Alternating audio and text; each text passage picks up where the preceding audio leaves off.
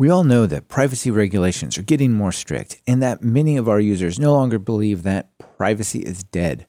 But for even medium sized organizations, actually tracking how we are using personal information in our myriad of applications and services is very tricky and error prone.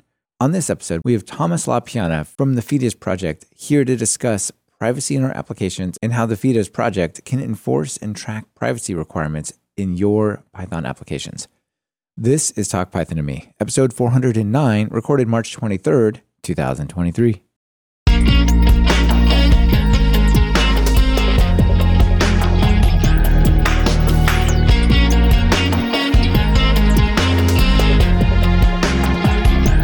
Welcome to Talk Python to Me, a weekly podcast on Python. This is your host, Michael Kennedy. Follow me on Mastodon, where I'm at mkennedy, and follow the podcast using at TalkPython, both on fosstodon.org. Be careful with impersonating accounts on other instances. There are many. Keep up with the show and listen to over seven years of past episodes at talkpython.fm. We've started streaming most of our episodes live on YouTube. Subscribe to our YouTube channel over at talkpython.fm slash YouTube to get notified about upcoming shows and be part of that episode. This episode is sponsored by Microsoft for Startups Founders Hub. Check them out at talkpython.fm slash founders hub to get early support for your startup. And it's brought to you by Sentry.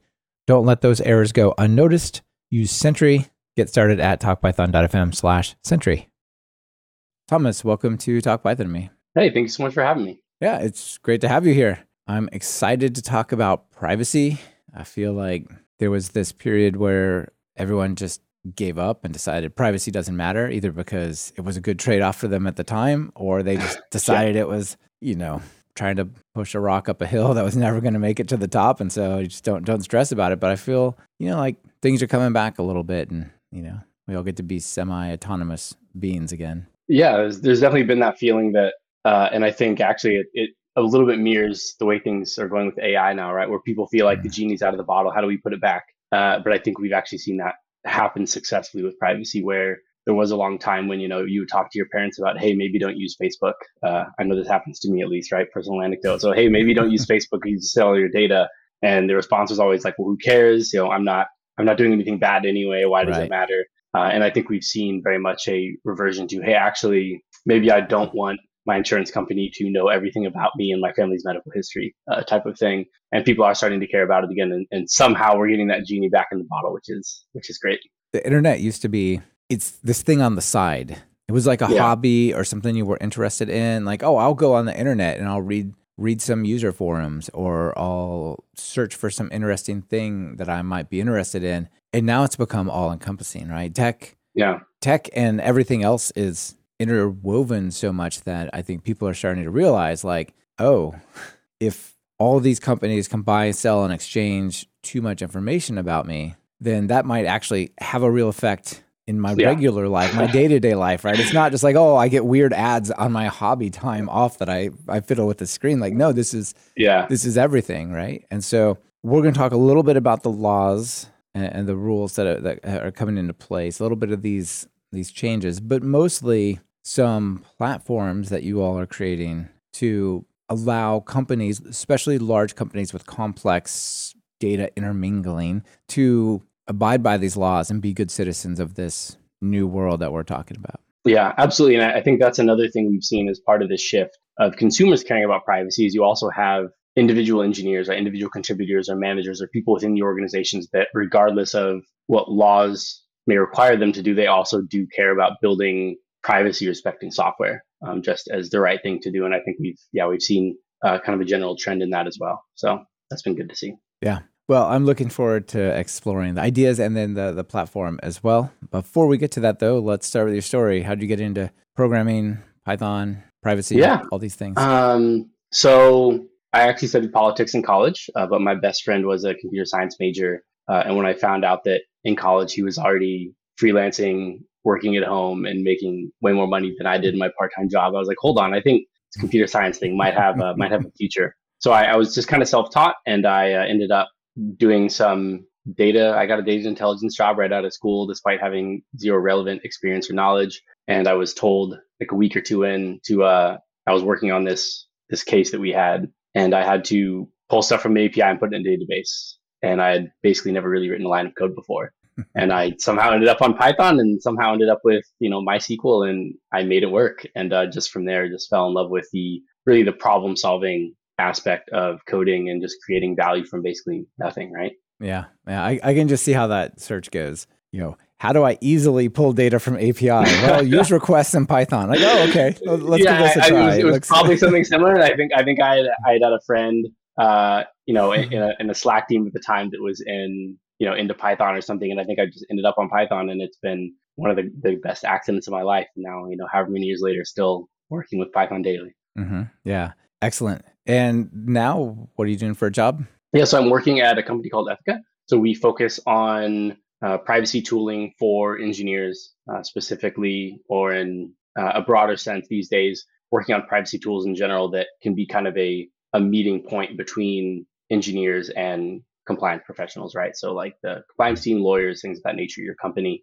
um, trying to build a, a common ground for them to kind of build off of and work together in. Excellent. It sounds really fun. And you got a, a cool platform that you all have open sourced, and we're going to talk about that in, in a minute. But let's keep it high level for a moment. Um, I talked about the the swinging pendulum where it went to like YOLO, I don't care, internet's fun, it's free, it doesn't matter. To oh my gosh, yeah. it matters. I want my privacy back. I can't believe people are doing X, Y, and Z and not just showing me ads with this. So we got the GDPR, obviously, that made such mm-hmm. a huge splash. That made me personally scramble to match to meet the requirements. And what I think is really interesting about that is those kinds of laws. And maybe I could get your thoughts on this. I think it's mm-hmm. it's a bit of a, a, problem or a challenge. And these kinds of laws, you can just see through the veil. Like, okay, it talks about internet company or something, but what they mean is Facebook, Google, uh, you yeah. know, like they just, they're yeah, like sure. there are five huge companies or something in the world, most of them on the west coast of the U.S. that are like bullseye. The the the the sites are on them, and these laws trying to apply to them. Yes, in general, outside of it too, but like it's it's those five or whatever that really you know were the catalyst for this. Whereas, you know, small companies like me are like, oh, well, I have to have a recorded history of an opt in, not just an opt in in principle, but I need a date and a time and it I need a record. So yeah, I got to go rewrite my systems so that I can have a record of opt in for communications if I have it. And when there's one or two of you at a company, that shuts the company down for weeks. When there's 10 people at Google that I got to stop and go do that, Google just keeps going right? And so there's this um, this tension of, yeah. I think, unintended harm that that can come yeah. from these uh, by asking for a blanket equal compliance when they're really what the laws are written for and people have in mind are like these mega trillion dollar companies that have unlimited money to solve these problems. Like, how do you see that in the world? Yeah, it's been so I, I, think specifically with the CCPA, which is the California Consumer Privacy Act, they they kind of noticed that, and there is actually a cutoff. I believe I want to say something like revenue revaluation under 50 million. So there is kind of a, a, a safety clause for smaller businesses because, like you said, when GDPR came in and it just it just went after everyone, right, irrespective of, of size or resources, and it was actually more of a punishment for smaller companies because, like you said if if they come for you, Michael, and they say, "Hey, talk Python," you know, you're doing great. You've got all this data. All these people are buying courses, but you're not keeping track of consent or whatever. And like you're, you know, you're one or two person team. You know, now you've got to stop for weeks. And mm. Google and Facebook, they have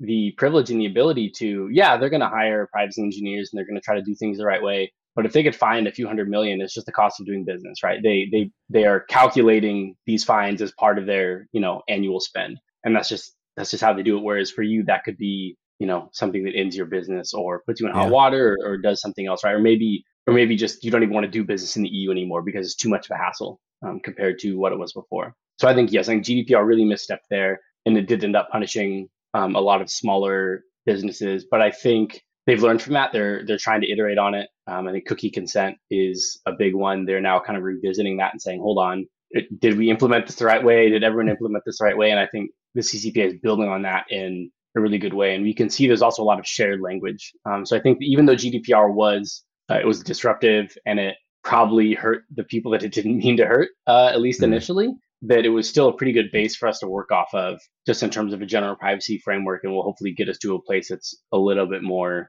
uh, equitable in terms of who's being punished and who's actually dangerous. And like you said, it was like a few outliers that that brought about this requirement, right? It was it was Facebook acquiring WhatsApp and then doing uncool things with with access to both data mm-hmm. sets. So it was things like that that this was designed to stop. I think slowly we're getting to a place where it's being wielded more in that uh, in that vein. Yeah, the U.S. Supreme Court has not ruled yet on Section 230, but who knows what that's going to unleash? Yeah, that's a whole nother topic. We're not on that one, but you know, I mean, there's still there's still large waves like that could crest and crash and and whatnot. Yeah. Uh, I do want to come out and say explicitly, I'm not against the GDPR, and I'm not unhappy that I changed my systems around to, to comply to it. Like it's, it's really important to me. Uh, I've talked to advertisers and told them, no, we're not inserting tracking pixels. Yeah. We're not inserting other types of retargeting stuff for you. If if you need that more than you need to talk to my audience, you go find some other audience. Like seriously, I've, I've told them to yeah, go away. Yeah. And usually they're like, uh, okay, fine, we'll we'll we'll work around it. But um, I also just want to kind of put that out there as like a, a look. These rules come in aimed at the top and sweep up a bunch of other people as well, right? Yeah. So I think there's like this mixed bag, I guess, is what I'm trying to say. Yeah, there there definitely is, and funny you mentioned that. Like there are I was I was shocked for you to find out that there are podcasts I'm subscribed to, not yours, so don't worry. Uh, podcasts I've subscribed to that I can't even download on a VPN because there's it is just like there's some tracking requirement that my VPN blocks that it won't even let me download the episode, which is yeah, it's just crazy to think that, that that's kind of the point where we're at, even with podcasts. It's really terrible, and a lot of that I think comes from people wanting to do dynamic ad insertion. Yeah, right. They want to go, okay, this person is coming from this IP address in this town and we have this extra information we've gathered from like these nefarious back channels yeah. and we're pretty sure pretty sure that's thomas and he works in tech and we're going to offer we're going to dynamically insert this thing you know and if, if they if there's walls that uh, stop that then then maybe maybe no yeah, let, I, let, me go on one more really really quick rant here uh, just to yeah, mention the cook the, this this cookie consent and I'll, I'll try to not be on the soapbox too much for this episode but I, I think right here at the CCPA, the California law, this right to non discrimination for exercising your rights. Mm-hmm. When I look at the web these days, I, those the, all these cookie pop up notifications, they're like the plague. They're just yeah. everywhere. Many of them just say you have to just say okay or go away. And you yeah. know, it's like okay, well, that's not a lot of control I have. Um, on the other hand, we have a lot of technology control. I have on my network, I have Next DNS, which will block yeah. almost all the tracking and retargeting and all of that stuff. Um, I use Vivaldi with the ad blocker on, and I'll go to these places and they'll say, turn off your ad blocker. And if, if they'll show you the cookie thing and they'll say, turn off your ad blocker. if you don't turn it off, you don't get to come in. I think what they should have done instead of having a law that says you have to tell people you're tracking them and then mm. press, make them press OK and then track the right. heck out of them. Right. Say, like kind of this last uh, line here in the CCPA, say uh, there's a right to non discrimination for exercising your privacy and say you should be able to have an ad blocker or other tracking protection mechanisms without being punished or blocked compared to the other visitors. That would have solved right. it, and there'd be no there'd be no need for these pop ups everywhere. We could just if as a informed citizenship, if we decide we want to run ad blockers or other types of uh, tracking blockers, we can, and we just go about our business, right? Like right, that would have been a, a, more sophisticated uh, solution, I think, than making everybody say, "Okay, I agree, you're tracking me. Let's go." Yeah, this is yeah. Obviously, I, I think it's been contentious, right? Like I I can barely remember the internet now, despite it being just a few years ago. when and now it's just so normal. You go to a website and you just you're just waiting, right? You're waiting for the other shoe to drop, and the thing pops up, and you click the thing. Where's the cookie and, thing? Okay, I got it. I got it. It's out. Exactly, exactly. Is it in the like top little, or the bottom of this one? Yeah, it's a, it's a mini game every time you go to a new website, and you know there are even browsers now that are have a toggle of like just just reject, just don't show me cookie consents, just do it for me type yes, of thing, right? I, I accept them. I accept them. Yeah. Um, um, and and it's you know I, I, understand why it was there right? They want people to be aware of what's going on but it's kind of like um you know eulas or end user license agreements or whatever like people don't like people don't really stop to read if you're informed right? And again this is where actually i think the talking about non-discrimination and kind of the privilege of being more privacy where there are a lot of people right? If you if you look at um you know someone like my parents who you know they're going to go to the websites they're going to see the thing that's like hey we we're using they don't, they don't know what a consent cookie is. They have no idea what the concept of tracking on a website is they don't know what the data is actually used for. Anything like that. So it's again, it's just kind of an inconvenience that I don't think really increases anyone's privacy, mm. um, especially because a lot of companies are still using the dark pattern of you can click yes, track everything, but if you want to reject or you want to only give the required cookies, it's like another step or two and it's unobvious and it's like, you know, just a tiny little hyperlink text you have to click on. It's not yeah. a big big flashy button. Uh, light gray on dark gray. exactly. Exactly. Yeah, yeah, yeah, yeah. Exactly. Something like that. Hey folks, let's pause for an ad. Remember last time I had an ad for Microsoft for startups? This time around, I asked the AI to have some fun with it just to show you how powerful what they have on offer really is. Here we go. Me. Can you rewrite the Founders Hub ad in the style of a corporate executive using too many buzzwords? AI. Sure. Here's a rephrased version of the ad in corporate speak. This segment of Talk Python to Me is brought to you by the Microsoft for Startups Founders Hub, a synergetic platform of innovation and digital transformation. As a visionary entrepreneur, you are invited to leverage the cutting edge technology solutions available through our collaborative ecosystem. Our offering is unparalleled with over six figures worth of benefits, including $150,000 of Azure credit allocation, which is the epitome of value proposition in the cloud market you will have access to the new Azure OpenAI service and OpenAI's APIs, enabling you to infuse AI driven solutions into your applications with ease. Our dedicated technical advisory team will provide you with the tailored guidance on best practices for implementation, scalability, and security, while our network of mentors will provide you with valuable connections within the startup landscape. This program is designed to maximize the growth of your venture with expert support in areas such as product development, fundraising, and go to market strategies. There are no funding requirements, making it accessible to entrepreneurs at all stages of their journey. So take advantage of this disruptive opportunity and join Microsoft for Startups Founders Hub today. The process is simple with an effortless five minute application process, and the benefits are substantial. Transform your startup with the power of AI and become a leader in digital transformation. Visit talkpython.fm Founders Hub to enroll. Thank you to Microsoft for supporting the show and OpenAI for making this ad fun. So I think we're finding our way still. We're not totally figuring it out. There's there's attempts sometimes that don't really have the outcome I think people intended, like this cookie consent one. Um, but but there's still the, the idea behind it was was pretty good, even if the way it came out wasn't that great at least my perception. I know some people really yeah. appreciate the ability to have the, those buttons, but I just say like I'm just going to block it no matter what I answer is not coming through, so I don't care. Um, but companies have to live in this world, right? They have to live mm. in the world yeah. where the pendulum is swinging back, and so I guess you know we talked about GDPR. and I don't really want to go too much more into it at this point because we we talked about so much. There's an interesting article called "The 30 Biggest GDPR Fines So Far." and it's not updated for this year, but people can look through and see what kind of you know it's the it's exactly the companies that I described for the most part, except for there's like some weird ones in here. I don't know if you've seen this article, but there's like H and M, this German uh, oh, yeah. yeah. Um, clothing company where they like filmed their employees and then like shared that internally, and that was the violation, yeah. which was un- unusual. But um, so these yeah. are the ones that people might know. Uh, go ahead. What are you going to say about that? I was going to say, sorry, I was going to say that a lot of people actually forget. I think that's an interesting one specifically because GDPR has kind of different classes of, of people it protects. And actually, employees is absolutely one of them um, because a, a thing that you will see is companies will use internal employee data and say, well, there are, there are employees, they don't have data privacy rights because they work for us, so we can use their information however they want to. But you can't can't do that, right? GDPR says specifically, yeah, you can't sell your employees' data, you can't use their their um, you know biometrics for whatever you want to, all that kind of stuff. So I, I think it is really important. Uh, also, that H and M got fined for that because it's showing, hey, you, you have to treat your employees as well as you your customers when it comes to data privacy. Interesting. Cool. Yeah. Yeah. It's not just your web visitors; it's the people that exactly. It's yeah. trying to protect you know, everyone, no matter what their relation is to said company. Another one I think that just highlights the the greater subtlety of all of this is this article in the Register entitled Website Fined by German Court for Leaking Visitors' IP Address via Google Fonts. Are you familiar with this at all?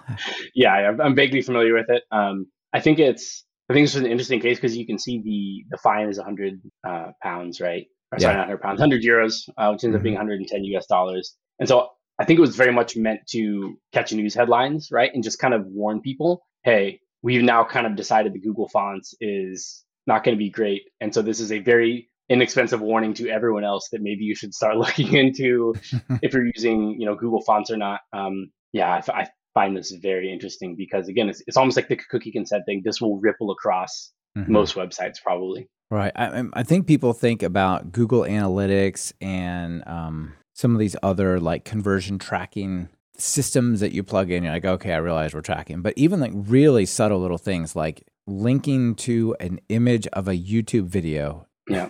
like that will like drop cookies from YouTube and Google onto Correct. your visitors Correct. and and all those things. You're like, wait a minute, I just pointed an image. Like that's that's nuts. And, and this is like this. My when I read this, I thought, oh, maybe there's like one person that sued this company and they got hundred dollars or something. I don't know. but what if they had hundred million visitors and everyone decided, oh, we'll do a class action lawsuit and I'll, I'll sue. I mean, it could explode. Like I think that's why it caught the headlines so much. Yeah, and, and so most of the time it is like with these violations, and this is where it even gets a little bit sticky because uh, individual countries' data protection kind of agencies will go after companies, right? So, like if you are, for instance, a lot of uh, big ones happen in Ireland because again, a lot of tech companies, especially like Silicon Valley tech companies, have headquarters in Ireland. Mm-hmm. So you see the the Irish, um, you know, privacy authority levy a lot of these fines in yep. some cases. Yeah, although people do. criticize them for being kind of lenient. Um, but I think in this case, it was very specifically, you know, for for like you said, for one reason or another, uh, someone or the government just kind of decided, hey, we need to call out this Google hosted web font uh, and kind of warned everyone else that, hey, maybe you shouldn't be using those. I, I don't know. It is very interesting. Uh, and yeah. I feel like a lot of these go under the radar. I think they do. And I don't even think they name the company that this was applied to. By the way, people, if they're like, uh, but what do we do? Uh, fonts.bunny.net is a really cool option. Uh, zero tracking, no logging, privacy first, are compliant, and a drop in replacement for Google Fonts. So oh, uh, cool. people should check that out if, if they're like, I kind of want this functionality, but I kind of don't want it anymore. yeah. So that that's a pretty cool option. All right. So that sets the stage a little bit, but let's let's maybe talk about some of the problems that like large organizations have. So I know that you worked at a large organization where it was like, we have this, what data do you have about me request, or how do you use my data yeah. request? And I can only imagine at like a m- multiple thousand person company, there's these databases and people like dip into them and take something, and who knows where it goes. And then they hook yep. with some third party other thing, and then like it's off to the races. Like, tell me what you yeah. did with that. Like, I don't know. I, yeah. It, it's, it, it's, it's out. It fe- yeah, it feels like the, uh, maybe this is too much of an American cultural reference, but like a take a penny, leave a penny, but for data, right? Yeah. Like, you know, you, you might drop some in there, you might take some out. Uh, no one really knows where it went. It's just now circulating in the, uh, the, the broader economy. And so with that company, this is my, my last company, um, also a startup. And I was a data engineer though. So I've been mostly a data engineer uh, until my current position. And it got to the point where, and this is going to sound crazy, we were luckily through the, through the power of like, you know, Snowflake and DBT and things like that, we were able to actually replicate a data warehouse per country. So like all of our EU data stayed in the EU, all of our Canada data stayed in Canada. We are basically just spinning up as many warehouses we needed to. Like so when CCPA came online, we are like, all right, we're spinning one up in California, and then the rest of the US has one somewhere else, right? Um, but it's that's obviously that's just not not sustainable. uh, you know, we were a relatively small data engineering team, and we automated most of it, but it was very clear that, that became a huge problem. It might be sustainable if it's Europe, US, and right. other or something like that. Right, exactly. Like where the U.S. people, Australia was was slowly yeah. going to get onto that list. Yeah, we're like, all right, they, the U.S. people they get no protections. we sell them like crazy. The Europeans will be real careful with them, and the Canadians they're nice. We'll kind of be nice with them. Um, but these are we're seeing this stuff pop up more and more, like more regionally, and it's getting harder yeah. and harder to. It, that was the follow, problem, right? Is when, when, it, when it's California and then the rest of the U.S., which at the time it was, this was a few years ago. It's like, okay, so we have a, a data center in California to you know comply with CCPA, and then we have a data center outside of California, and we're good. And now it's like, well, like Virginia just passed a security law. I don't, I don't think we have servers in Virginia. I'm like, oh, like Idaho just passed. I don't, I don't know if there's server farms in Idaho. It's like you know, it, it became a problem like that where you can't you're not going to spin up 50 you know data centers one in each like I, I, hawaii probably didn't have data centers energy is yeah. there so but they did if they if you need to spin them up you need to do it in person and it's going to take a month yeah, yeah exactly exactly. It's very true. sorry i got a bad um, tan but uh, the data center's coming along. Uh, yeah so it was you know so that complexity right? So all these different laws. But then on top of that like you said putting in the access controls for figuring out where data is going and and how. So definitely having a tool like DBT, which if people don't know, it's kind of like a very programming focused data analytics tool, building models and such. So we had a good lineage graph of where all the data was coming from, what it was doing, but we still had to document our use because legally you have to have a, a valid use for every piece of data that you are you know storing in there and things like that. And so I was just spending more and more time in calls with you know our, our, our security team and our, our privacy professionals, our compliance team, just answering questions of just like, hey, here's a gigantic graph of all of our tables, all of our databases, just everything we could possibly be doing. Like, how does data flow through here? Like, explain to me how this PI goes from here to here and what it's used for exactly. And that kind of as we talked about before, it scales. Uh, sorry, it should be I think just DBT. That's, yeah, DBT. Yeah. That's the wrong one. I know. Probably happens. I'll find it. Keep talking. Um, and but that's not really scalable. So you again, we talked about before. This ended up punishing like smaller companies a lot more because so if you're Google, you can throw you can just hire 20 people out of nowhere, call them privacy engineers, and you know just say, hey, it is now your full time job to just keep track of these things and help us stay compliant. But if you're a smaller company like we were, then a lot of that fell to like myself and the data engineering team, and then of course the product engineers as well. And so that, that makes it really difficult. That adds a pretty large burden to doing business. And after being there for a while, I then had an opportunity to come work at Ethyca, and I was absolutely sold on working at Ethyca. when they said, you know, we're trying to build a platform that allows engineers to just handle this like engineers like to, right? Which is with automated tooling, with CI checks, um, with YAML files. Source, yeah, with YAML files with open source Python code. And I was like, hey, this sounds great. Um, I'm spending most of my day worrying about this anyway. I'd love to just get paid to solve this problem for other people. And that's how I ended up at Ethyca. And uh, it's been it's been a journey ever since. And I think we're one of the challenges of tackling something like this is like we just talked about. It's such a broad problem space. So you can come in and you can handle the cookie consent thing, right? But then they're going to say, well, to have a holistic privacy solution, we also need to handle knowing what our code does and data mapping and DSRs, which you know we're going to get to a second. So there's actually it's like this multi-pronged DSR uh, data. Tackle. Yeah. What's the DSR stand for? Yeah. So DSR is data subject request, and that is, is that like what data you have about me, kind of thing. Exactly. Exactly. So I think um, one that people have probably heard before is there's also like the right to be forgotten um, mm is included in that. So that's that's the ability for me to go to a company and say, hey, um, I would like to see what data you have about me. And so you actually, I'm gonna I'm gonna give you my email, right? And that's my primary identifier in your system. I'm gonna give you my email, and then you need to go scour your entire infrastructure and every piece of PII and data you have related to me. You need to get back to me in like a CSV format so that I can very easily see what you're tracking. Um, then you have, like I said, the right to be forgotten. So that is, um, you know, say I'm using BigCo's whatever email service, and I don't want to use their service anymore, and I say, hey, um, I'm sending you a request to delete all any and all data related to myself. So I no longer want to be your customer. I've deleted my account. Everything with, you know, uh, John at somecompany.com. You need to take that email, run it through your system, and delete every single piece of PII related to it. Yeah. And so these are the these are kind of like privacy protections we're talking about, but that stuff is is complicated. Uh, and so yeah. yeah. Well, I talked earlier about how it was really challenging for um, small small companies. Yeah. I think this thing you're talking about now is it's actually not that bad for small companies. I think it's killer for the medium sized business that doesn't have the the Google sized tech team to track it. Right. they've got a ton of people that mess with it and a ton of yeah. ton and, of and data. a lot of complexity. A lot of integrations. Yeah. Yeah. And that's that's an interesting thing we've seen is that a lot of a lot of times when people are out of compliance, it's it's not actually because they are malicious and they don't care about people's privacy. It is because they just they, they physically cannot. Um, if you go to someone and say, "Hey, you have a hundred thousand, this is not uncommon, like a hundred thousand Postgres tables, and you need to tell me exactly where every bit of PI is in those one hundred thousand Postgres tables," it, it, it's not going to happen. Like no, no one actually knows, right? Like there's probably people that have left that maybe knew, and now there's some dangling Postgres database out there in AWS somewhere that has PI that they don't even know about, right? It just doesn't even show up on their maps anymore. And that's the biggest challenge is that it's not, um, it's not people, you know, doing things out of malice. It is, is purely the technical scale of the, of the problem is just huge. And again, like I said, even Google with an army of privacy engineers or, or Meta with an army of privacy engineers, they still get fined all the time because it's just not really possible to catch everything manually at that scale. And that's what most people are still trying to do is to do everything manually. This portion of Talk Python to Me is brought to you by Sentry. Is your Python application fast Or does it sometimes suffer from slowdowns and unexpected latency? Does this usually only happen in production? It's really tough to track down the problems at that point, isn't it? If you've looked at APM, application performance monitoring products before, they may have felt out of place for software teams. Many of them are more focused on legacy problems made for ops and infrastructure teams to keep their infrastructure and services up and running. Sentry has just launched their new APM service.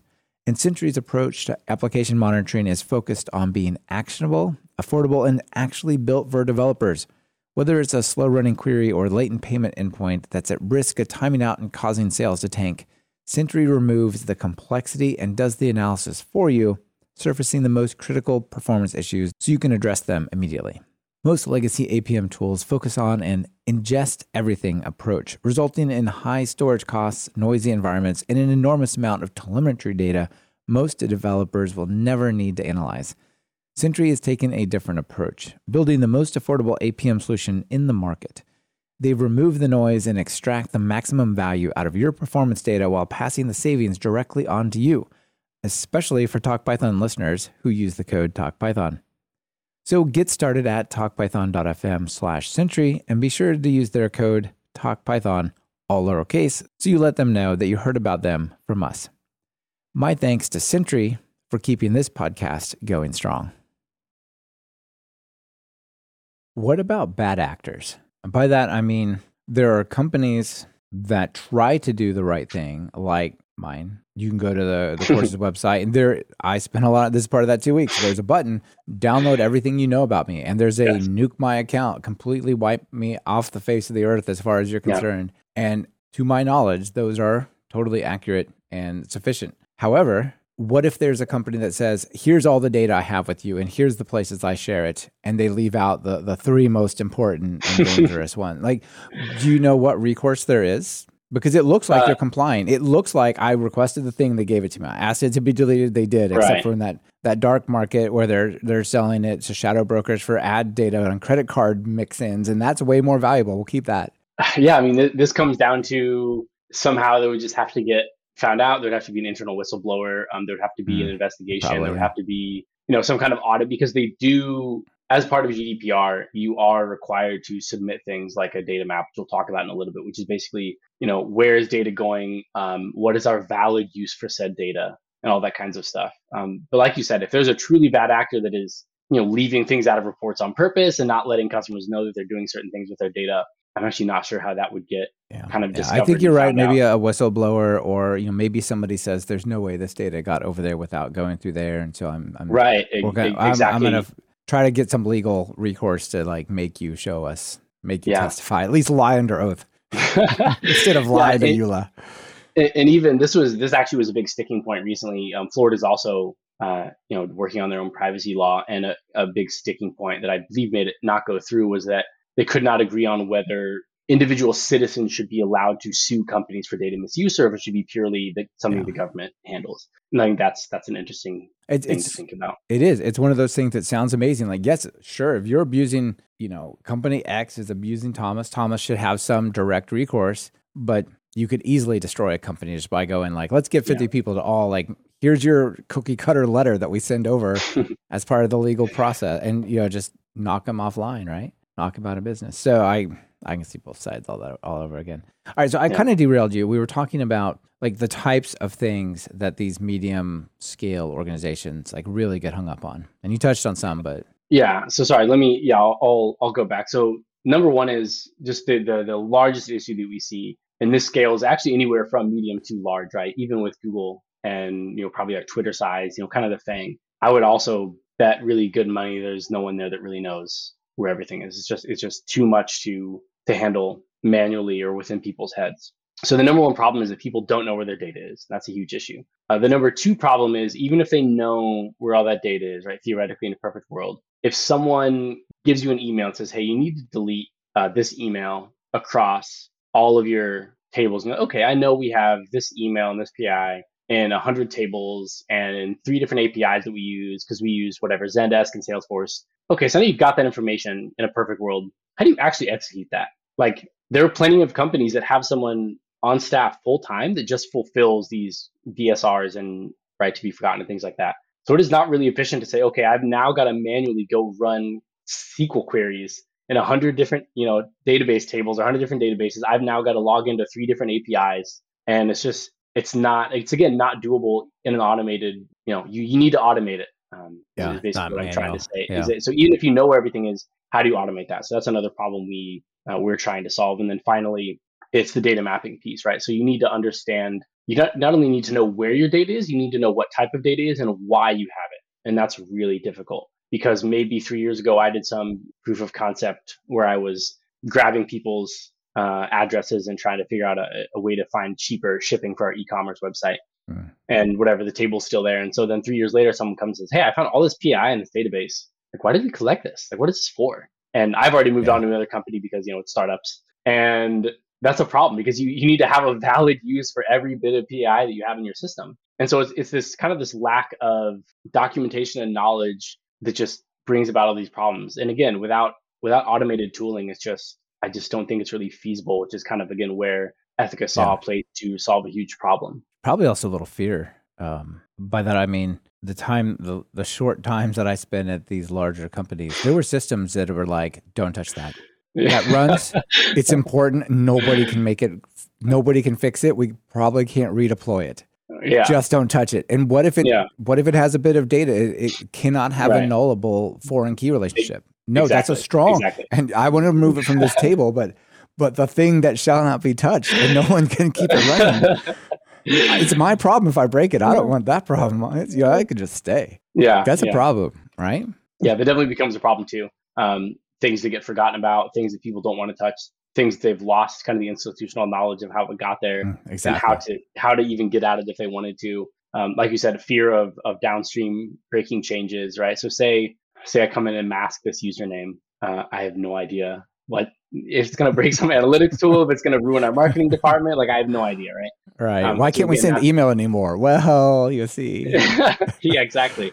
Um, and so it's also this this difficulty of communicating across the organization Yeah. um, because oftentimes you'll get privacy engineers and they'll they'll be embedded into a product, into a team, and you know theoretically they're supposed to talk across the entire org, but there's not like some centralized tool. There, there's no Zendesk of privacy where like Mm. okay, our whole organization uses this one tool and we can put in you know we can put in tickets or we can see what the state of privacy is across the organization, et cetera, things like that. There's nothing like that that really that really existed, and so that's when we kind of realized okay, we, we need to build some kind of platform where it can just be like a one-stop shop for everything privacy engineering related. So that's going to be engineers and privacy professionals. The engineers do their work. It all flows upwards into this tool. And then the compliance professionals can get all the information they need out of that tool and, and trust that it's correct because it's done in a programmatic way. And it's automated and all the good- all the stuff that you need, right? Yeah. Mhm. All right. Now, really, one final question before we jump into your platform, which solves many of these problems. What about AI? What if it learns something through P- uh, personal information, and then you ask for your personal information be forgotten? like, you can't go and show me like the node in the neural network that has my information, Yeah, exactly. but at So the same is- time, it knows something about it, right? Correct. Yeah, so it is trained. There are different ways to deal with this. Um, so, for instance, but like you said, you can never really know. So, I mean, this is rabbit hole. So you can you can use AI to generate fake PII and then train a model on fake generated. Right? That's one way to do it. Right, right, right. But again, like you said, due to the very opaque nature of, and we're ta- like you said, we're talking about actual neural nets. We're not just talking about you know machine learning, statistical learning models. It's like Yeah. a neural net where that stuff becomes completely like Mid Journey, DALL-E, Yeah, these types of things. Yeah. Yeah, it becomes truly a black box. Um, there's really there's really no way to know, right? And it, that comes down to regulators stepping in and again just saying, hey, you cannot use Yeah. PII in this model, regardless of the fact that eventually theoretically would be obfuscated. Um, you know that Yeah. that comes down to governments to just say, hey, that's not that's not cool, regardless. It's it's going to be so interesting as this evolves because if it was trained on that information, it, it kind of is corrupted in a sense. Like it, you can't take one person's information out. You'd have to redo the model, and it's so much work. Yeah, it's so tricky. So you got to think of that up front. So, all right.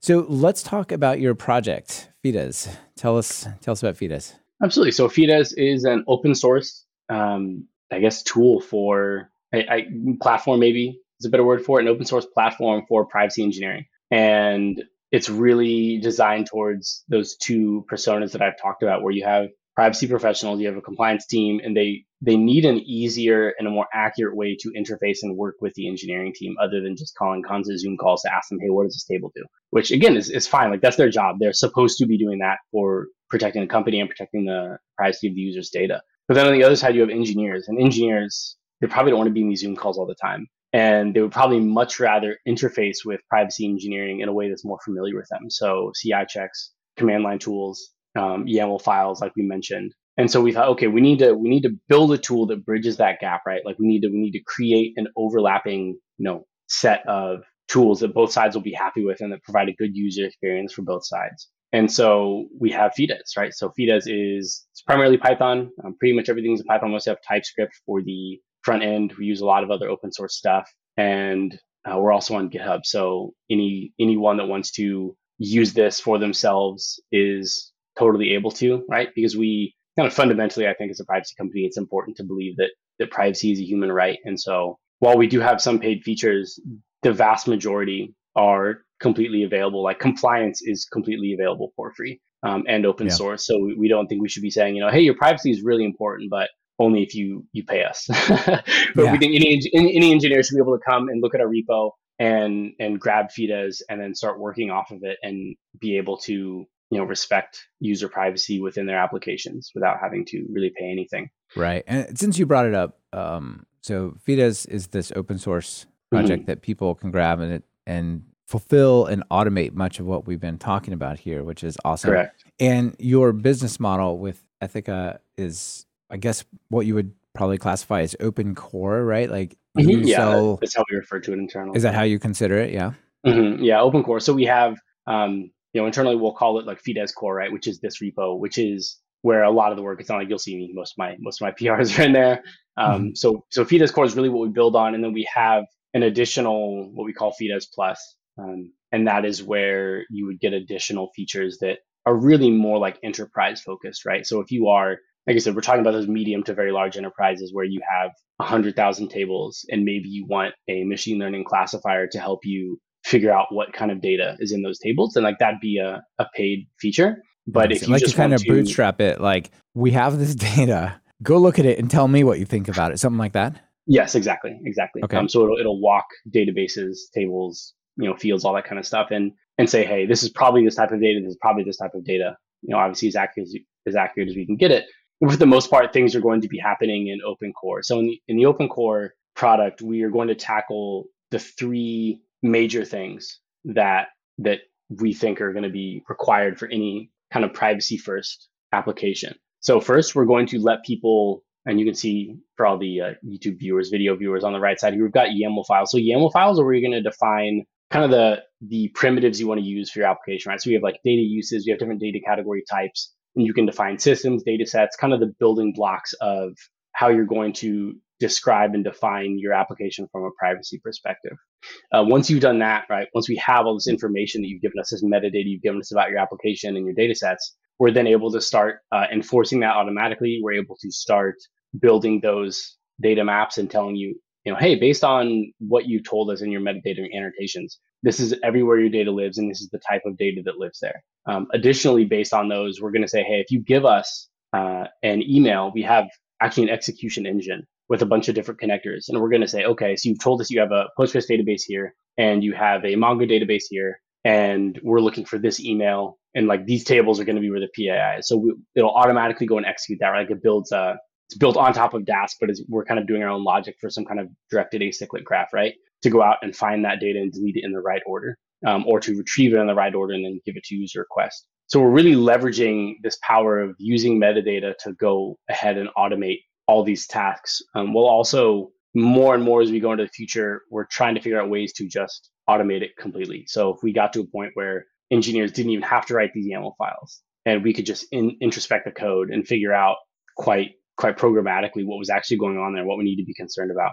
That's kind of where we want to get to and where we see the future of privacy being is, you know, especially with the incredible explosion of these large language models and things like ChatGPT and OpenAI, right? doing some kind of natural language processing to allow us to understand what the code is doing without burdening developers with writing YAML is where we hope to get to eventually as well. That's that's ambitious, but five years ago I would have said, "Oh, that's insane." not anymore. You can give give these yeah. large language models good chunks of code, and they have a really deep understanding of what's happening. It's scary. Right. It, it's yeah. So it's, it's very impressive. So for now, um, we're still in we're still in YAML land. Uh, hopefully, engineers are pretty comfortable there. We've been there for a while, I think, with Kubernetes and all kinds of other tools. Um, but yeah, hopefully, we just we just want to keep lowering the barrier to entry for for privacy compliance and for you know building applications that are private by design. Right. So in the parlance of y'all's website, that's privacy checks as code and continuous integration. The mm-hmm. two other things are programmatic subject requests and automated mm-hmm. data mapping. It sounded like you touched on the automated data mapping, but talk about the programmatic subject request. Yeah, so the programmatic subject request is what I mentioned briefly about kind of how we build a, an execution graph mm. um, for when those data when those data requests come in. So again, like I said, we have that metadata. We know where your data lives and what type of data it is. So when a user says, "Hey, um, here's my email. Please get rid of all the information you have about me," uh, we're able to do that subject request programmatically because we know, okay, we're going to reach out to the Salesforce API. We're going to reach out to this Postgres database users table where we know that data lives, and we're going to do that for you automatically because, like like I mentioned before, there are plenty of relatively large and relatively small enterprises where there is someone on staff full time waiting for these emails to come in. And then they say, okay, this email needs to get deleted. And I've done this before, so I'm, I'm not above this. Uh, when I was a data engineer, we had to do this as well in Snowflake, right? Uh, you know, something comes in and they say, okay, I've got this email. Now I need to go to these 20 systems and run all these manual scripts and hope that I don't do it in the wrong order. Because, like you said, if there's like foreign key constraints, you need to know about that. Um, because if you do it in the wrong order, it's going to mess things up. So we basically handle all that for you based on the metadata. Yeah. Cannot complete transaction. This thing, there's a foreign key constraint violation. Correct. Sorry. Correct. Right. And it's like oh knowing that and being able to figure that out, that stuff is important. So we we will handle that. And then, like I mentioned with the data mapping, so this is this is really really important for compliance professionals because this is kind of like their bread and butter. Like they have to be able to mm-hmm. produce these data maps to show compliance with GDPR and that's going to show all the systems you know, within their application, within their enterprise, and then what those systems are doing and with what kind of data. And that's really, really important. And again, we can generate all this based off of uh, the YAML file. And for engineers, the thing that we have is, you know, what we call privacy checks to CI code or privacy checks as code in CI, where we're shifting privacy left, kind of the same way that we saw with security, right? Where, where you went from, okay, we pushed our application out and now a security team is just going to play with the production version and figure out where there are problems. right. We're going to disregard security and give it to you, and then you tell us how you broke it. Correct. Yeah. Basically. Yeah. It, but that's how a lot of companies treat privacy now too. Is is like we'll kind of figure it out in production, right? Like ship it, we'll figure it out in production. and and now you see, oh, actually, there are really great static analysis tools for code, right? You have Snyk, uh, you have you know various other open source versions that were like, hey, let's we're going to scan your code before this commit even and are like, are you leaking secrets? Have you stored anything that maybe shouldn't be? And so we're trying to do that for privacy as well, right? So we're shifting mm. privacy left. And based on this metadata and based on the policies you defined, we can say, hey, you you've added this new feature and you've you've annotated it in YAML. And now you're stating that this like system is using, you know, user data for third-party advertising, and we're gonna fail your CI check. We're gonna we're gonna throw an error and say, hey, there's a violation here of this privacy policy that your company has because you define that you're using you know user data in this way. And that's gonna that's gonna break that. So again that's just a way for to like short circuit that whole thing of okay the engineers have shipped it. And now someone comes running back to and says hey hey why did you ship this? You're using you know personal data in a way you're not supposed to be. We're trying to kind of get around that by saying you know pretty early on we'll know what's going on and we can you know avoid pushes to main or deploys that don't pass these CI checks. Okay. So as an engineer writing software in this sort of guarded by this FIDES, it's my I have to be proactive and state how I'm using data if I'm bringing new data into the system, or does it somehow get discovered? No, so that is that is currently what is required. Is it is up to the engineers to maintain that YAML. Um, so we're working on ways to automate that. And we actually have hmm. automated it for data sets because it's it's obviously much more programmatic. So like if you if you say, hey, here's my application database, here's my Postgres database, and I have, you know, I've annotated every field and all that kind of stuff. So we can automatically scan that. We say, hey, in your in your YAML definition, you've left out these two columns, right? Which you maybe you added in this PR, right? right. And so before that PR goes in, it's going to remind you, hey, you need to you need to add these two new columns to your dataset.yaml file so that we know what's going on in those new database columns. Okay. Uh, I can see how you might current- do a lot of in, sorry, I can see how you might do a lot of introspection like mm-hmm. oh, I'm using SQLModel and here's the Pydantic thing describing the table and here's the two new things, but then you could also uh, you know traverse the usages of that yeah. that those two columns and see where they're used elsewhere and possibly is there any API call that is like that data is being passed to, for example, and like oh, is it coming out of exactly? All right, you might be able to find the common integrations and see what's happening there. And yeah, that's that's exactly what we're we're looking at next. With like I said, looking for looking for ways to automate this, right? So if we even if we just had a really basic dictionary of like, hey, these APIs are going to be related to storing or sending you know user data, right, and making sure that's annotated. Right. And like you said, maybe some of those like those code level annotations we were using, um, like if you think about you know Pydantic, right, where you can have the field object and you can define, okay, here's a field, here's a here's the default, here's the um, here's the description, and then if there was like another field that was like you know uh, privacy category, data category, whatever, data use mm-hmm. or data subject, something like that. That's absolutely something we've been looking at as well of kind of like the, the next step because we know again this comes down to this is still partially manual and therefore still potentially error prone. Um, so as long as we're scanning databases, that gives us some guarantee that okay, there's probably not going to be an entirely new you know thing that we miss out on. Yeah.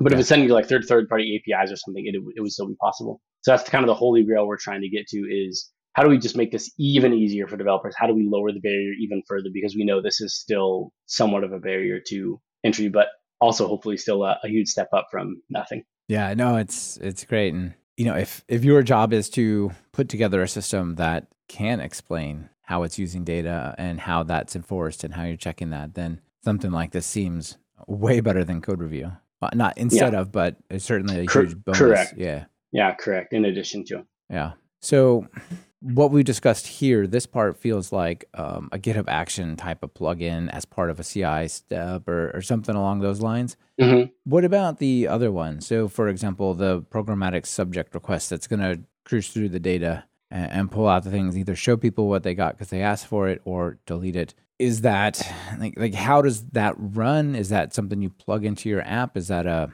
mm-hmm. a service that just has access to your data? Yeah, so that would be uh, something. So we actually do, do have a hosted version of Fides, right? So for companies that don't want to bother kind of hosting their own, you know, a database and web server and things of that nature, we host it. But all this is stuff that you could self-host as well. Like you can deploy in your own instance. So we have something called the Privacy Center, which again is is a, a thing that you spin up and you run on your side that actually would then you would then link to, and that that is then what would direct the privacy requests to your backend uh, Fides web server instance. And then that's where you would go and you would go, we call it the admin UI, right? Like the admin would log in right. or the privacy professional would log in. They would see, oh, these are all the requests that have come in. Um, I can approve these, I can deny these, et cetera, et cetera, based on what's going on there. Yeah. So we have the kind of the pre-deployment of the code would be the the checks in CI and writing all those YAML files. And then once you've deployed the application, we have these these runtime tools, like you said, these subject requests, and that's all stuff you would deploy. Um, most people would do it doing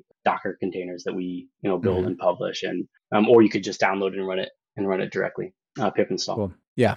Okay. Interesting. So basically, there's a web app that you log into, and you can either self toast it or that can be yours, and correct. And then it it goes and does its magic at that mm-hmm. part. Yeah. What about the data mapping bit? Yeah, and the data mapping is something where you can either log into the web portal um, because again we assume that most privacy professionals um, most of them have legal backgrounds are probably not going to want to mess with a command line tool. Um, although we do have a command line tool right for the engineers.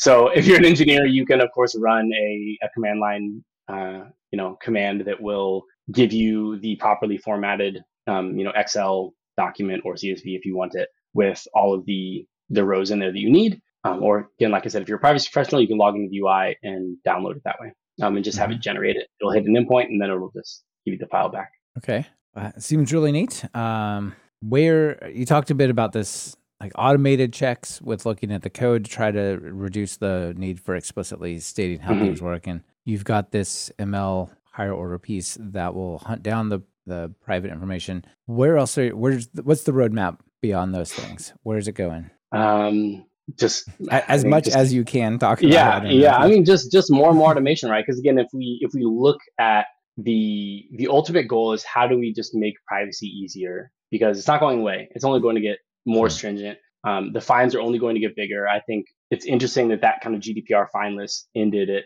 you know May was it May or something March 2022. Since then, fines have actually only been only been getting bigger. Right? They're basically making fines larger and larger and larger because they realize these tech companies just don't care for the most part. And so it's becoming more and more dangerous for people that aren't compliant. So like, okay, how do we just make this as easy as possible? Um, we know that there are people that probably don't want to maintain a bunch of YAML. So it's really just anything along those lines of how do we lower the barrier to entry for people that that want to be privacy compliant and use FIDA. So like you said, that's going to take the form of probably more machine learning models, um, NLP models that are going to help us introspect the code. Uh, it could be things like the encode annotations, right? Where like, okay, maybe there's now, you know, in, in Pydantic, there's now a field to add privacy information, or maybe in DBT, the analytics tool we talked about before, which I know is you know used by a lot of companies. Uh, maybe we add metadata in there where people can now define what PI is being used in there, and then we can just kind of natively read from those files instead of having to have our own file format, things of that nature. Really, we're just looking at any possible place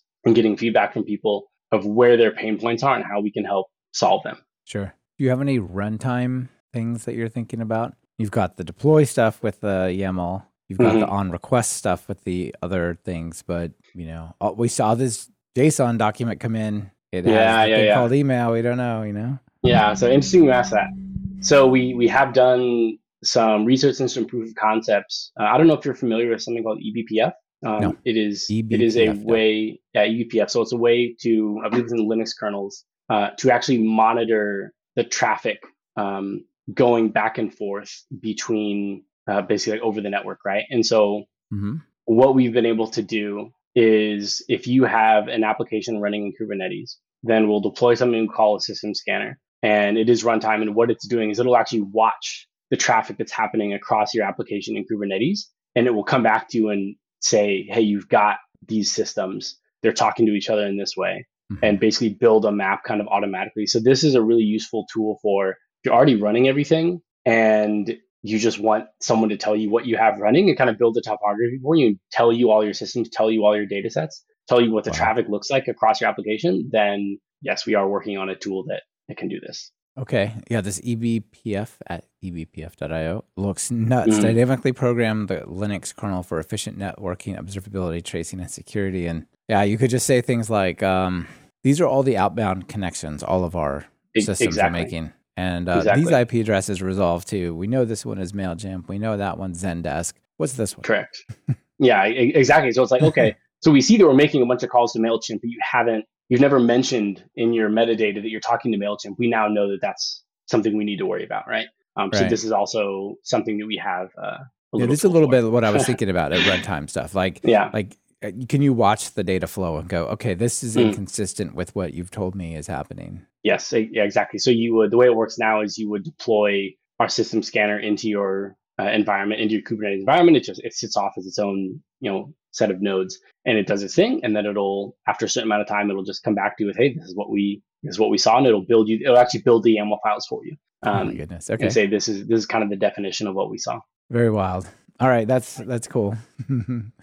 that's cool. Um, what else do I? Well, we're getting real short on time here. I guess maybe give us just the the the quick report or thoughts on how the open core business model is going for you all. I I feel like going through the life cycle of this podcast. You know, just had the eight year anniversary for running the podcast. I've talked to a lot of people Ooh, and congratulations! yeah, thank you very much. Eight eight years ago, it was a lot of uh, we accept donations and and mostly the it, to me it Uh. looked like what the successful story for open source mostly at least traditionally at that point had been I'm a maintainer or major participant of this important library, so I got a, a really good paying job at high end tech company, and high end tech company gives me twenty percent time to work back on it. Right, Yeah. kind of like I've I've got a benefactor like employer uh, a little Mhm. bit, and it's moving more and more towards open core and other things. So I'd say both GitHub sponsors and, and open core, and then incredibly some like really interesting VC stuff that's happening as well. Yes. Those are not yes. um, disjointed necessarily, right? Anyway, I think, uh, long story short, I think the open core stuff people have really hit on with something that seems like it's kind of working for sustaining open source. Yeah, I think we've seen the similar, very similar thing. I think that we are it is really hard to walk that line. But kind of where we've come down on it is, you know, with the belief that privacy is a human right, all the tools required to be compliant need to be open source, kind of like full stop. Um, so, so for instance, like data mapping, that is a legal requirement. We're not going to put that behind a paywall. Um, handling those privacy requests, so building those those graphs and being able to go execute those things, that is a requirement. You have to have that to be compliant. We're not going to paywall that. That's that's the line that we're trying to ride. Is that okay? Anything that makes it super easy, uh, the machine learning stuff, the kind of runtime scanning, all that kind of more advanced stuff that's that's more cutting edge, more R and D, then we'll probably put that on the the paid offerings, right? But anything yeah. required to just get things running, because we know we actually have some very very large companies that are using Fides purely open source. Like they don't they have zero contract with us. They don't really have any contact with us, but the, we know mm-hmm. they're using we know they're using Fides uh, regularly to do their internal privacy, and that's I think that's a, a good place to be, right? If if three years ago when you had to implement GDPR stuff for TalkPython.fm and you stumbled across this tool that could just help you do that, and instead of two weeks, it was two or three days. Like for me, that still feels like a huge win. And there's yeah, still enough. Great. There's still enough enterprise customers who have 100,000 Postgres tables that want us to help them classify, right? There's still enough of those people out there to make it sustainable. Um, and it's also a competitive advantage. I think it's easier. It's easy for people to just think that, oh, because it's open source, you are you're you're kind of you know throwing away contracts you would have had otherwise. We've had a lot of people engage with us because we're open source, right? Sure. And it's not even it's not even that they don't want to pay. They're just saying, hey, we like your paid offering, but the fact that you also are open source and you have an open core model we can go look at and contribute to and and put ideas into, that's really attractive for a lot of engineering teams um, because again, that's that is one of our target markets. Yeah, I think traditionally, looking back quite a ways, there was I need a company and a private commercial software behind this, so I have a SLA and someone to sue when things mm. go wrong. And that's still the, you might be able to do that. You might be able to crush that company because they did you wrong, but you're still not yeah. going to get your your bug fixed and your software working any better because of it, right? Right. And right, I think right. people are starting to see open source as the escape hatch, right? Like I can work with a mm-hmm. company mm-hmm. that has this premium offering on top of open source, but if worse come to worse, we'll just fork the repo and keep on yes. living. You know yeah. what I mean? And that's a way yeah, more I think, useful and constructive way, than we're going to try to sue them to make them do our deal, right? Yeah, exactly. Yeah, talking about you know privacy engineering is being about risk mitigation. Right? Having having an open source product is also mm. quite a bit of risk mitigation. You know, gives engineers time to get comfortable with it. Like you said, they can they can fork it. They can you know we're we're very open to uh, pull requests and you know people opening issues and feature requests and things of that nature. So it just it just really makes it uh, a much more pleasant process when um, you're just more transparent, you're more open. People can go and look at the code themselves. Uh, you know, they can if they re- report a bug, they can probably go see it getting fixed in real time, et cetera, things like that. Uh, it, yeah. I think it's definitely the way that I prefer working as an engineer. You know, I can't speak for management or anything, but um, it's definitely more fun to be able to engage with the community in that way. Awesome. Well, I'm happy to see you all making making your way in the world uh, based on your open source project. That's really cool. So I think we're about out of time to keep going on the subject. So we'll have to just wrap it up with the final two questions here.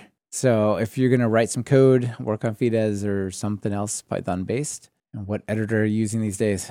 Uh, it's it's VS Code. I think I think I was pretty hardcore Vim until uh, I I think at one point you had someone on your podcast that was evangelizing VS Code, and I went and tried it, and I was like, oh, I I'm very obviously more productive now. So I've stuck with VS Code ever since then. Uh, that was Excellent. great. Thank you for uh, thank you for doing that. Yeah, you bet. And uh, notable PyPI package.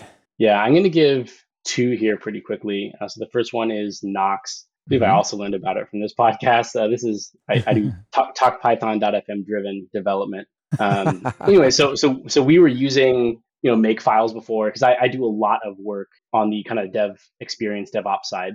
And so I was a big make file user. And when I basically heard, hey, it's like Make, but more powerful and in Python, I immediately went and tried it out. And I think spent like the next three days just completely rewriting our Makefile in Nox. and it's been great. This has been, it has been so empowering for the other developers. Whereas before, our Makefile was pretty archaic and it was pretty much only myself that would touch it.